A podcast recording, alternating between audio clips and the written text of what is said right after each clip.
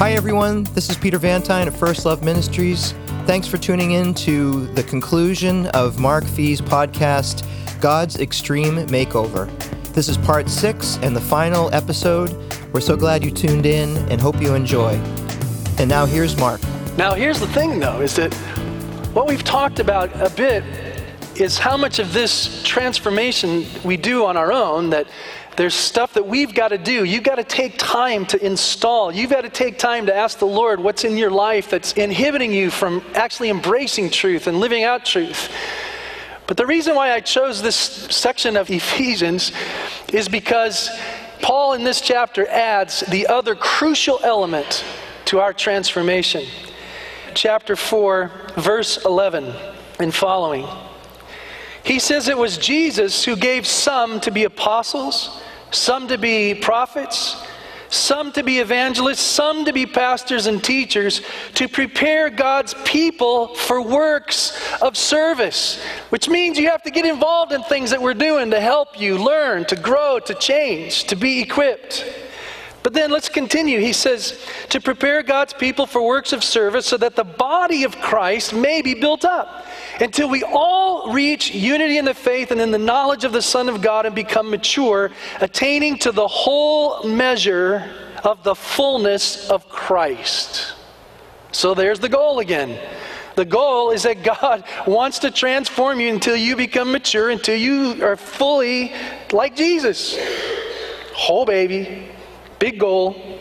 So, verse 14, he says, Then we will no longer be infants, tossed back and forth by the waves, blown here and there by every wind of teaching, and by the cunning and craftiness of men in their deceitful scheming. Instead, speaking the truth in love, we will in all things grow up into him who is the head, that is Christ. And now the key point.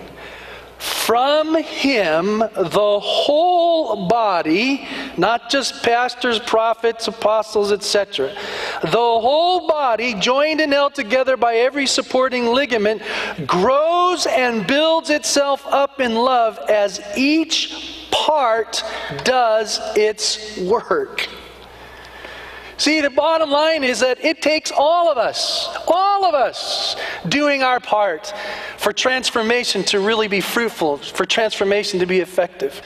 And just like we talked about last week, that you can be exposed to truth, but if you don't take time to install it, it's the same thing.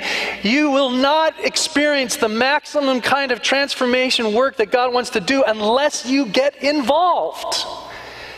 And that is both helping others change as well as putting yourself in a place to be changed. Which means, in the end, you guys, is that you got to invest some time. Now, I know everybody's busy. I know you're busy. I know you got work. Most of us, together with commute and this, that, and the other thing, it can run 10 to 12 hours is your normal workday. And you do that five days, maybe more a week. And then you come home and then you got responsibilities, you know, like making dinner, doing stuff with the kids, doing bills, stuff around the house. I mean, there's always something that responsibilities are telling you what to do. And so you got this huge chunk where they're telling you what to do every day. And then you come home and your house and your life and responsibilities are telling you what to do today. And you're just waiting for that moment when, oh, free time. Free time. That little moment when finally in that day I get to decide for myself what I want to do. My time. Now, I know that that time is like itsy bitsy bitsy compared to everything else. And see, the most difficult thing is that my time, that free time, is also the time that's only available for God to do transformation in you. Now, sometimes there's a little free time, like in your car, there's a little free time at your lunch, I know there's things you can kind of be working on, but I mean for just concentrated time, it's that same little window that God's trying to fight you for. Free time, a little bit at night, Saturday, Sunday. So, what are you going to do with your free time? This is the last point that I think the Lord wanted for us to just reflect on for a few minutes is that for most of us, that thing of free time, man, that's like sacred. That's mine. And so, even just look at that for this morning. Mark, don't touch my sacred space. But see, I think if we don't allow the Lord to come renew our mind about that, then I think transformation is going to be really, really limited. So here's the idea. First of all, is it okay to do things for yourself? Yes. Look at Galatians 5:13. You my brothers were called to be free. So you have free time. But do not use your freedom to indulge the sinful nature. Rather serve one another in love. Now, see, the hardest part about that little phrase, indulge your sinful nature, is that our culture is experts at helping you do that. And it's been training you all your life to do that. And if you're anything like me, see, is that I fell into this free time, my time rut. And maybe you might have that a little bit too, where in our household, my father lives and dies for ice cream. There were times when we were growing up, if the grocery store was selling two for one, but only one per customer, he'd take us, drop us all off, give us money and a coupon, and send us each into the store. and then we'd come home and we'd fill this freezer full. And I'm telling you, one day, my younger brother left the freezer ajar Oh, yes, you better. I'm telling you, man. Now, never mind that there was a half a cow in there.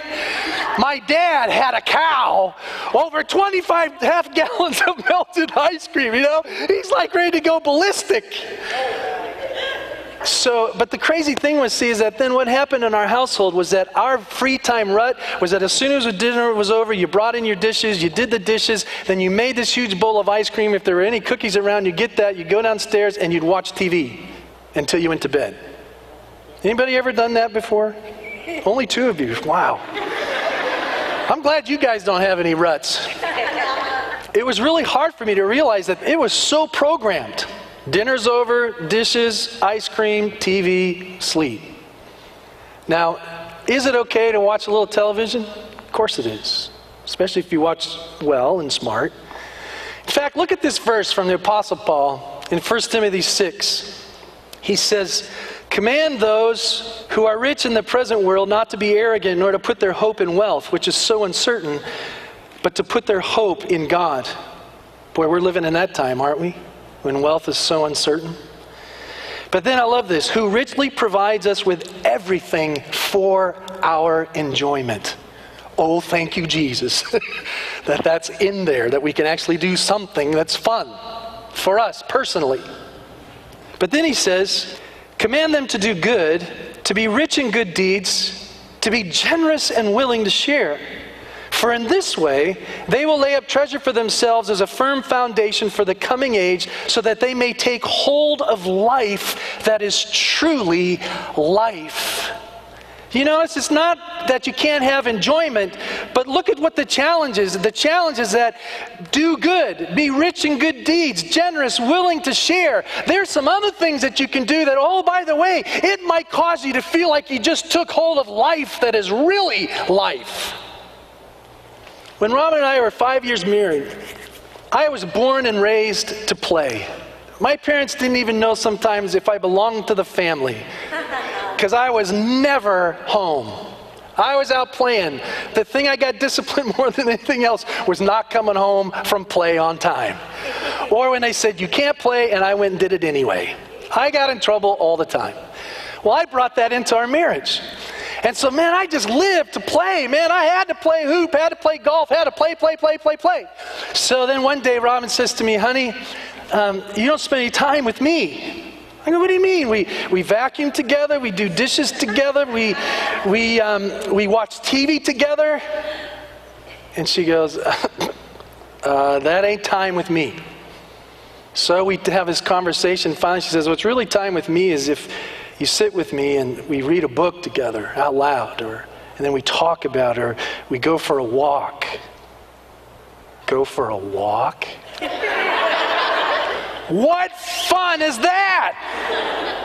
And I'm thinking, oh God, man, this is going to be like the supreme sacrifice, man. I'm giving up joy and fun in life. I'm, I'm not kidding, man. Robin, right? I mean, I'm not just playing. I really thought like life was over. If I love my wife, I just, I've just committed joy suicide. So, but then we started doing it. And we did it for two years. I promised that I wouldn't play for two years, just to give it a chance. And the amazing thing happened was that when I finally went off to go play again, I realized after five hours of golf and losing, what was the joy in that? When I started comparing that to hours loving and being loved with my wife and listening and talking and reading and hanging out and and all of a sudden what God started doing was helping me to realize that Mark it's not that you can't do some of those things but you've been sold out that you think indulging yourself is where real joy ultimately comes from and you just do that primarily all the time see some of the challenges will you just pause long enough to go, Father, I can't do anything about my job or my responsibilities. Maybe you can simplify a little bit, but there's this one little piece that I do have control over. What I need you more than anything else is to renew my mind about it. Would you like help me to step back, loose grips a little bit, and go, Lord, are there other ways I could spend that time that I don't even know would be more fun? And then help me to do it. Help me to choose it. All of it to say, you got to make a choice. Choose something. Do something. I pray that every one of us have been able to think about our time, asking you to renew our minds about it, helping us to make different choices, most of all, to get involved. To that end, Lord, we just say, help us. We love you, we praise you, we thank you. In Jesus' name, amen. Thank you so much for listening. We hope you enjoyed this week's podcast. Mark will return with his regular weekly podcast next week. If you'd like to learn more information or subscribe to our weekly e newsletter, you can do so by visiting us at firstloveministries.org. Thanks for listening and have a great day. God bless.